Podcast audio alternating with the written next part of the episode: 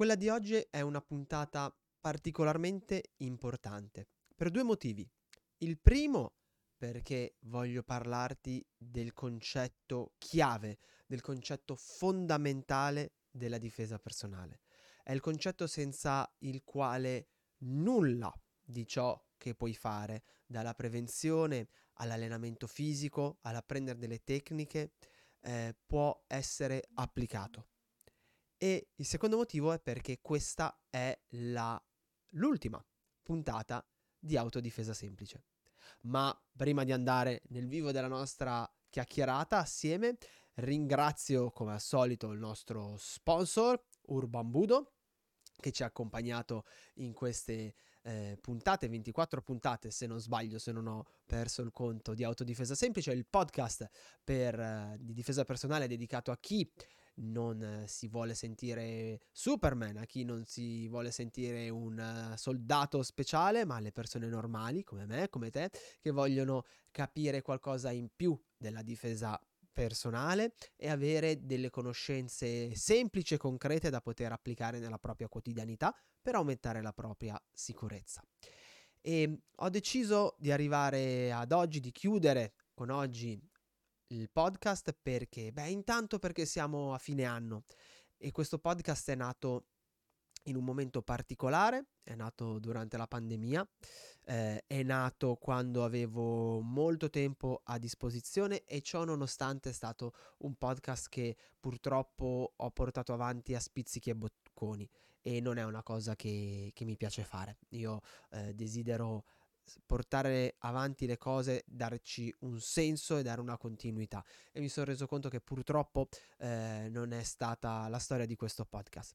E penso che sia arrivato il momento di chiudere questo cerchio per ovviamente non smetterla di parlare di difesa personale, che è un argomento che a me appassiona molto e eh, che mi tocca in prima, in prima persona, ma eh, per mettere un punto cancellare la lavagna e ripartire poi con qualcosa di nuovo. Sto già lavorando su un corso gratuito che potrai scaricare sul sito del Dojo Shinsui, sto già lavorando su altri podcast, probabilmente solo voce, eh, però desidero mettere un punto a questo progetto. D'altra parte ho guardato l'elenco delle puntate che ho già pubblicato e mi sono reso conto che gli argomenti più importanti, le cose che devi sapere, l- le ho già pubblicate, ne abbiamo già parlato e quindi mi sembra eh, inutile andare avanti e continuare a riproporti la stessa frittata, la, la minestra riscaldata come fanno molti miei colleghi che pur di continuare a essere presenti sui social continuano a ridire e ripetere le stesse cose, preferisco mettere un punto, cancellare la lavagna e andare avanti. E per mettere il punto ho deciso di eh, affrontare forse l'unico argomento che non abbiamo ancora affrontato assieme, che è l'argomento mh, a volte più difficile da far proprio, perché è estremamente semplice, come accade spesso quando le cose sono estremamente semplici, si fa fatica a credere che funzionino davvero.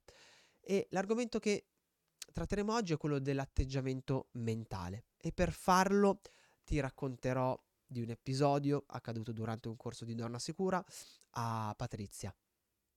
Perché voglio parlarti dell'atteggiamento mentale? Perché come eh, dicono molti, molti esperti del settore e come sottolineava Jeff Cooper, che è stato l'ideatore dei codici di attenzione, la tua arma principale è il tuo atteggiamento mentale è come ti vedi, è come ti vedi nei confronti degli altri ed è come ti rapporti nei confronti del tuo ipotetico aggressore. Di questo argomento ne avevamo fatto, aveva fatto un bellissimo intervento il dottor Ivan Ornato durante uno dei nostri seminari gratuiti eh, in presenza qui che organizzavamo prima della, della pandemia al dojo. Cosa significa questo? Che per quanto tu possa essere preparato fisicamente, per quanto tu possa essere preparato tecnicamente, se il tuo atteggiamento mentale non è corretto, se la tua attitudine non è corretta, tu non potrai mettere in atto nessuna strategia eh, preventiva o tecnica che ti potrà tirar fuori dalla situazione in cui sei.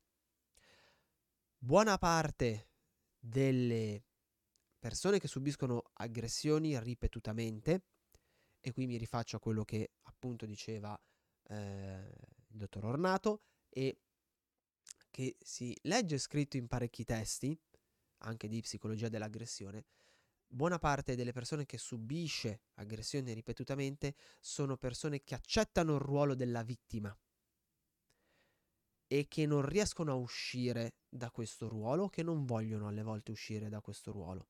Mi fermo qua perché l'argomento diventa eh, davvero spinoso e non è il tema di questa puntata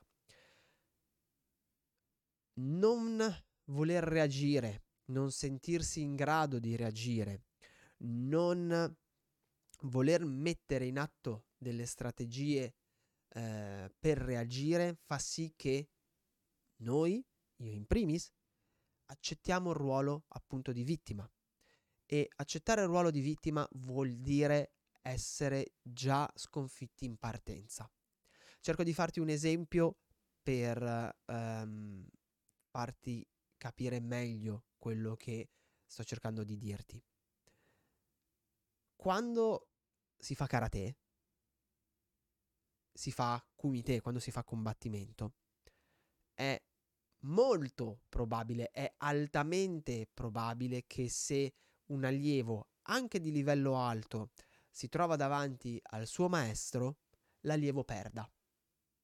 E questo non è dato da una reale supremazia tecnica o di allenamento o tattica dell'insegnante, è data dall'atteggiamento mentale con cui l'allievo affronta quello sparring, affronta quel kumite, perché sale sul tatami con la convinzione in testa che quello è il suo maestro, che quindi lui ne sa più di lui, che quindi lui è più preparato e che lui, il ragazzo, non sarà in grado di batterlo. E questo mette l'insegnante su un piedistallo, mette l'insegnante, eh, fa partire l'insegnante da un punto di partenza molto avvantaggiato. E l'allievo non sarà mai in grado di riuscire a vincere. Ma non perché non ne abbia le capacità, ma perché il suo atteggiamento mentale gli fa dire tanto io non sono in grado di vincere.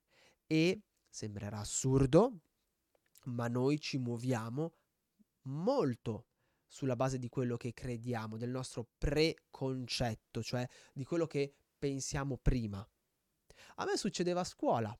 In alcune materie io pensavo di non essere bravo e non riuscivo a prendere dei buoni voti, anzi spesso facevo fatica ad arrivare alla sufficienza, perché affrontavo quell'interrogazione, quel compito in classe, sapendo già che intanto sarebbe andato male e ovviamente andava male.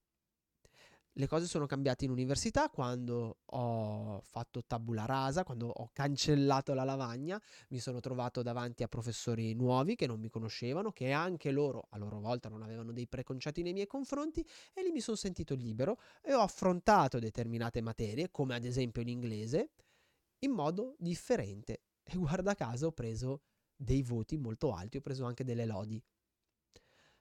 Accade spesso in gara, accade eh, alle volte sul lavoro.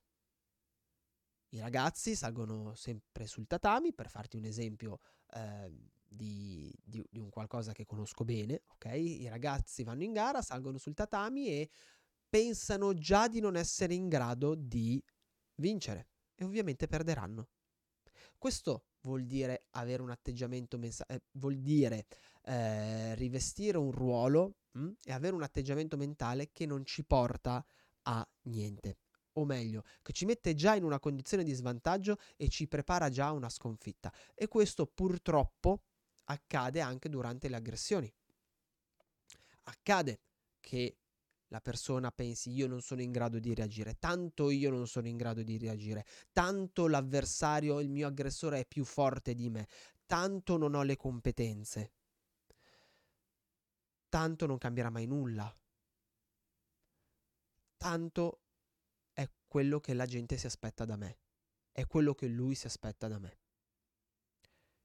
E questo ci mette in una condizione di svantaggio, ci mette in una cattiva attitudine, non ti dà la possibilità di reagire, per quanto tu possa essere preparato psicologicamente, in questo caso poco, perché se parti da questo presupposto eh, c'è un piccolo gap, diciamo, per quanto tu possa essere preparato sotto un punto di vista tecnico, fisico, ok? Di allenamento sotto stress.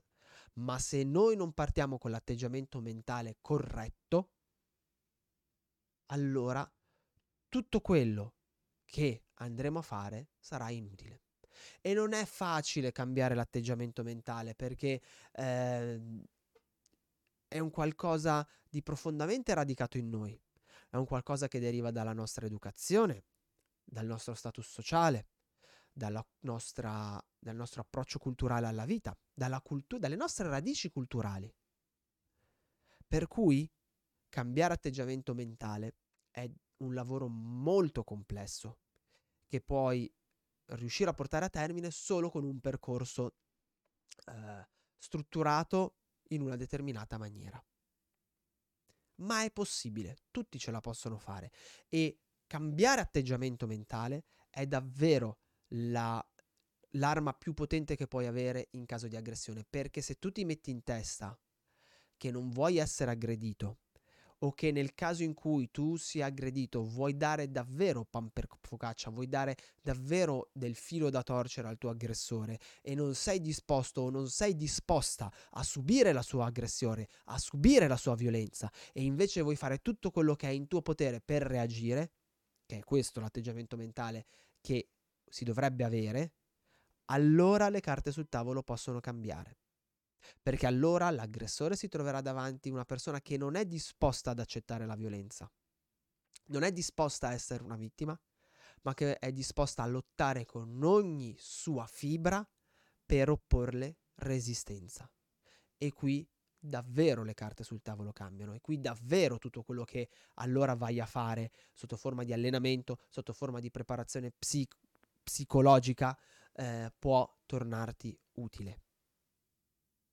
E per farti capire meglio quello che intendo, voglio raccontarti, come ti dicevo all'inizio della puntata, di Patrizia, di cui parlo perché eh, mi ha dato il permesso, so che è una cosa che non le dà minimamente fastidio e so che è contenta qualora, um, qualora si porti il suo caso davanti a più persone perché può essere utile.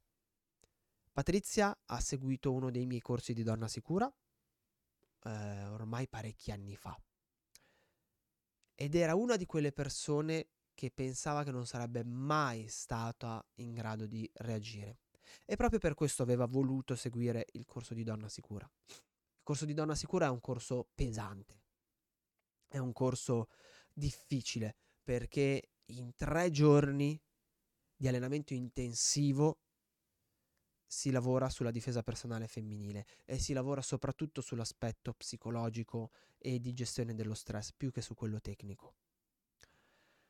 E nella mm, prima edizione, diciamo, nella prima versione del corso, adesso è stato leggermente modificato, durante il corso di Donna Sicura, all'ultimo giorno eh, si andava a fare tutta la parte di ehm, antiaggressione sessuale di lavoro contro lo stupro.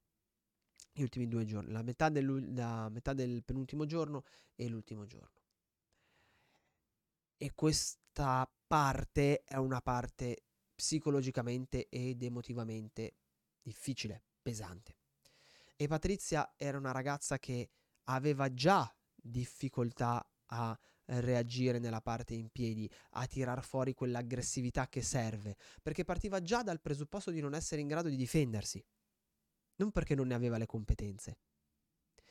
E per cui quando siamo andati a lavorare questa parte della metodologia, ovviamente io, Valeria e a quel tempo Andrea, che era il mio assistente istruttore, eravamo in pensiero.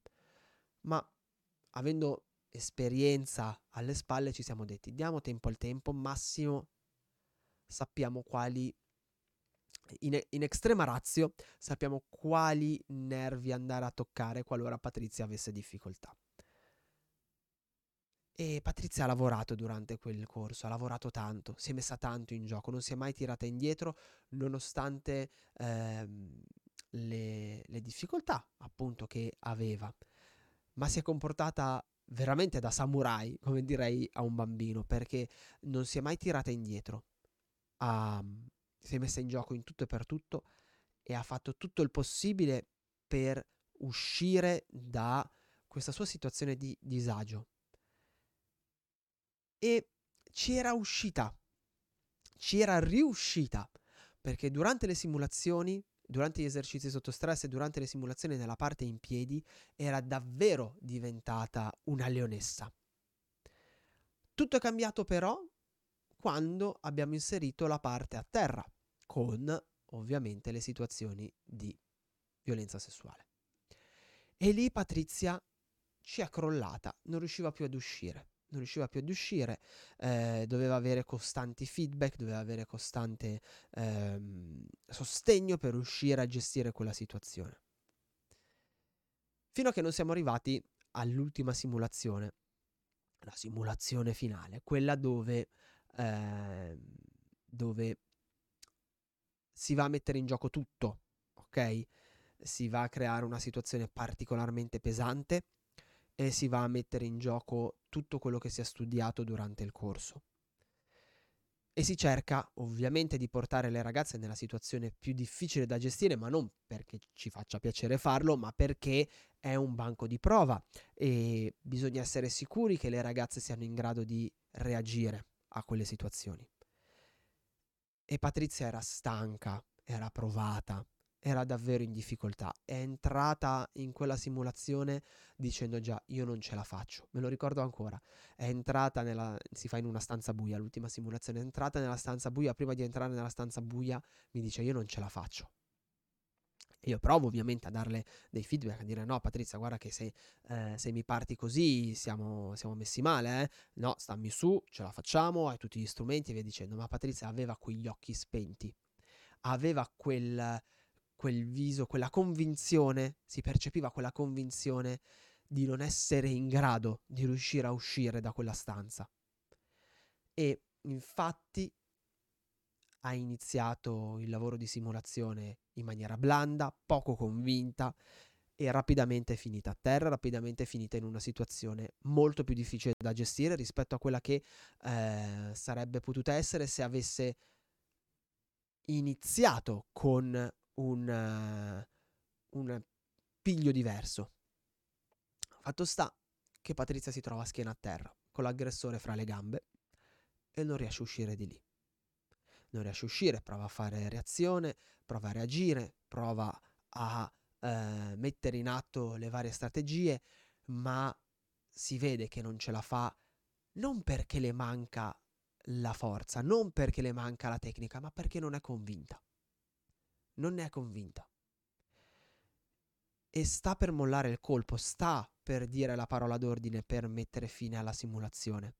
Fino a che, e lì siamo stati un po' infami noi, fino a che l'aggressore in quel momento non le dice che finito con lei sarebbe andato dai suoi figli. E lì Patrizia switcha lì Patrizia cambia completamente l'atteggiamento mentale e me lo ricordo come fosse ieri. Non grida, lei ruggisce e tira su un ragazzo di 80 kg che la stava tenendo bloccata a terra e inizia veramente a, mm, a dargli sotto come se fosse l'ultima cosa che avrebbe fatto in quella vita. Fino a che non riprende un attimo di lucidità e alla fine Andrea in quel caso non era più in grado di reagire, l'aggressore non era più in grado di reagire, eh, fino a che non riprende un attimo di lucidità e come andrebbe fatto, scappa dalla stanza, esce, perché l'aggressore ormai non è più in grado eh, di reagire, è stato neutralizzato. Se non avesse fatto così, sarei intervenuto io con la parola d'ordine per mettere fine all'aggressione, perché Patrizia aveva eh, totalmente cambiato l'atteggiamento mentale. E era ancora in grado di farne altre. Se non mi ricordo male, eh, adesso vado un attimo a memoria perché quello fu un corso davvero particolare, fu un corso molto bello. Se non mi ricordo male, ne facemmo delle altre. E a quel punto Patrizia era inarrestabile perché aveva capito di avere tutte le risorse fisiche e psicologiche per riuscire a reagire e perché aveva cambiato il suo atteggiamento mentale, non era più una vittima non in grado di reagire, no. Lei era diventata una madre che doveva proteggere i propri piccoli da un aggressore e ogni volta che entrava sul campo lei rivestiva quel ruolo e non permetteva a nessuno di toccarla. Questo vuol dire avere il corretto atteggiamento mentale. Non vuol dire essere convinti di essere dei marine che sono in grado di reagire a qualunque situazione, perché là fuori le situazioni che noi non siamo in grado di gestire ci sono. Ed è meglio starci lontani, perché non avremo mai la preparazione fisica, psicologica, mentale di un soldato di un reparto scelto. Non vuol dire essere convinti che dopo aver fatto un corso di un mese, di un anno, di cinque anni, noi siamo preparati come dei fighter professionisti o dei soldati professionisti, che siamo inattaccabili che possiamo disarmare chiunque con il nostro cellulare o che chiunque ci tocchi avrà eh, del filo da torcere. Vuol dire essere consapevoli che se mai ci dovessimo trovare a gestire una situazione in strada, il rischio è altissimo. Ma che se io quel rischio non posso evitarlo, in alcun modo, anche scappando, allora se sarò assolutamente costretto a dover reagire, dovrò reagire con ogni fibra del mio essere. E dovrò fare tutto il possibile per dar pan per focaccia a quell'aggressore. E questo atteggiamento lo devo avere fin dall'inizio, fin da quando inizio, perdonami la ripetizione, con una difesa verbale, con una parte di prevenzione in una situazione di alto rischio. Perché è da lì che l'aggressore prende le nostre misure. È da lì che cerca di capire se noi siamo un soggetto facile o difficile da gestire. Ed è da lì che noi possiamo davvero fare la differenza ed evitare di finire in situazioni complesse e che ci rendono difficile, estremamente difficile tornare a casa senza dei grandi danni. Perché ricordati sempre che anche se torni a casa durante un'aggressione fisica, i danni, di danni ne subisci tanto. Possono anche, tanti, perdonami, possono anche non essere danni fisici, ma stai pur certo o stai pur certa che qualsiasi forma di aggressione di strascichi ne lascia e lascia degli strascichi profondi che ti porterai dietro per sempre. Per questo, mi raccomando, ricordati sempre, prima di tutto previeni, previeni con i codici di attenzione, previeni tenendo gli occhi aperti, previeni adoperando la voce, previeni non cadendo nelle trappole del dialogo, previeni usando la difesa verbale.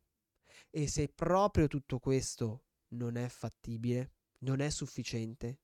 E ricordati che nel momento in cui adoperi la prevenzione, lì già il tuo atteggiamento mentale deve essere quello di una persona che non accetta il ruolo della vittima e che non vuole che un'altra persona abusi di lei in qualsiasi modo, fisico, psicologico o altro. Allora se proprio tutto quello non è stato sufficiente, allora dovrai rispondere ai all'aggressione fisica come un cane rabbioso, ma lo potrai fare solo e soltanto se avrai il giusto atteggiamento mentale. Tutte queste cose, dalla prevenzione alla difesa verbale, alla difesa fisica, le potrai mettere in atto solo e solamente se tu avrai il giusto atteggiamento mentale. altrimenti sono solo chiacchiere e un bel modo per passare una serata con degli amici in una palestra dove ci alleniamo, miglioriamo la nostra forma fisica, ma non facciamo realmente nulla per imparare a difenderci. E con questo si chiude l'ultima puntata di Autodifesa Semplice. Mi auguro che il materiale che ti ho fornito ti sia utile per aumentare la tua sicurezza e ricordati sempre che per qualunque dubbio tu non devi fare nient'altro che scrivermi, scrivermi un'email a eugenio-dojoshinsui.com e io sarò più che felice di risponderti e di aiutarti qualora eh, tu avessi delle, delle necessità in merito alla difesa personale, avessi soprattutto dei dubbi in merito alla difesa personale. Io ti dico arrivederci perché questo ovviamente non è un addio, ma è solo la fine di un ciclo e ci vedremo prossimamente per un nuovo progetto sull'autodifesa. Se hai delle idee, se hai degli spunti, scrivimi, scrivimi a eugenio-dojoshinsui.com o perché no, scrivimi su Telegram, mi trovi come Eugenio Credidio. Io ti do appuntamento quindi al nostro prossimo progetto assieme e mi raccomando, stai sempre con gli occhi aperti e ricordati che la prevenzione da sola può fare moltissimo può permetterti di evitare la maggior parte delle aggressioni. Quindi occhi aperti, orecchie aperte e al prossimo progetto sulla difesa personale. Ciao da Eugenio. Trovi altri contenuti gratuiti su www.dojoshinsui.com.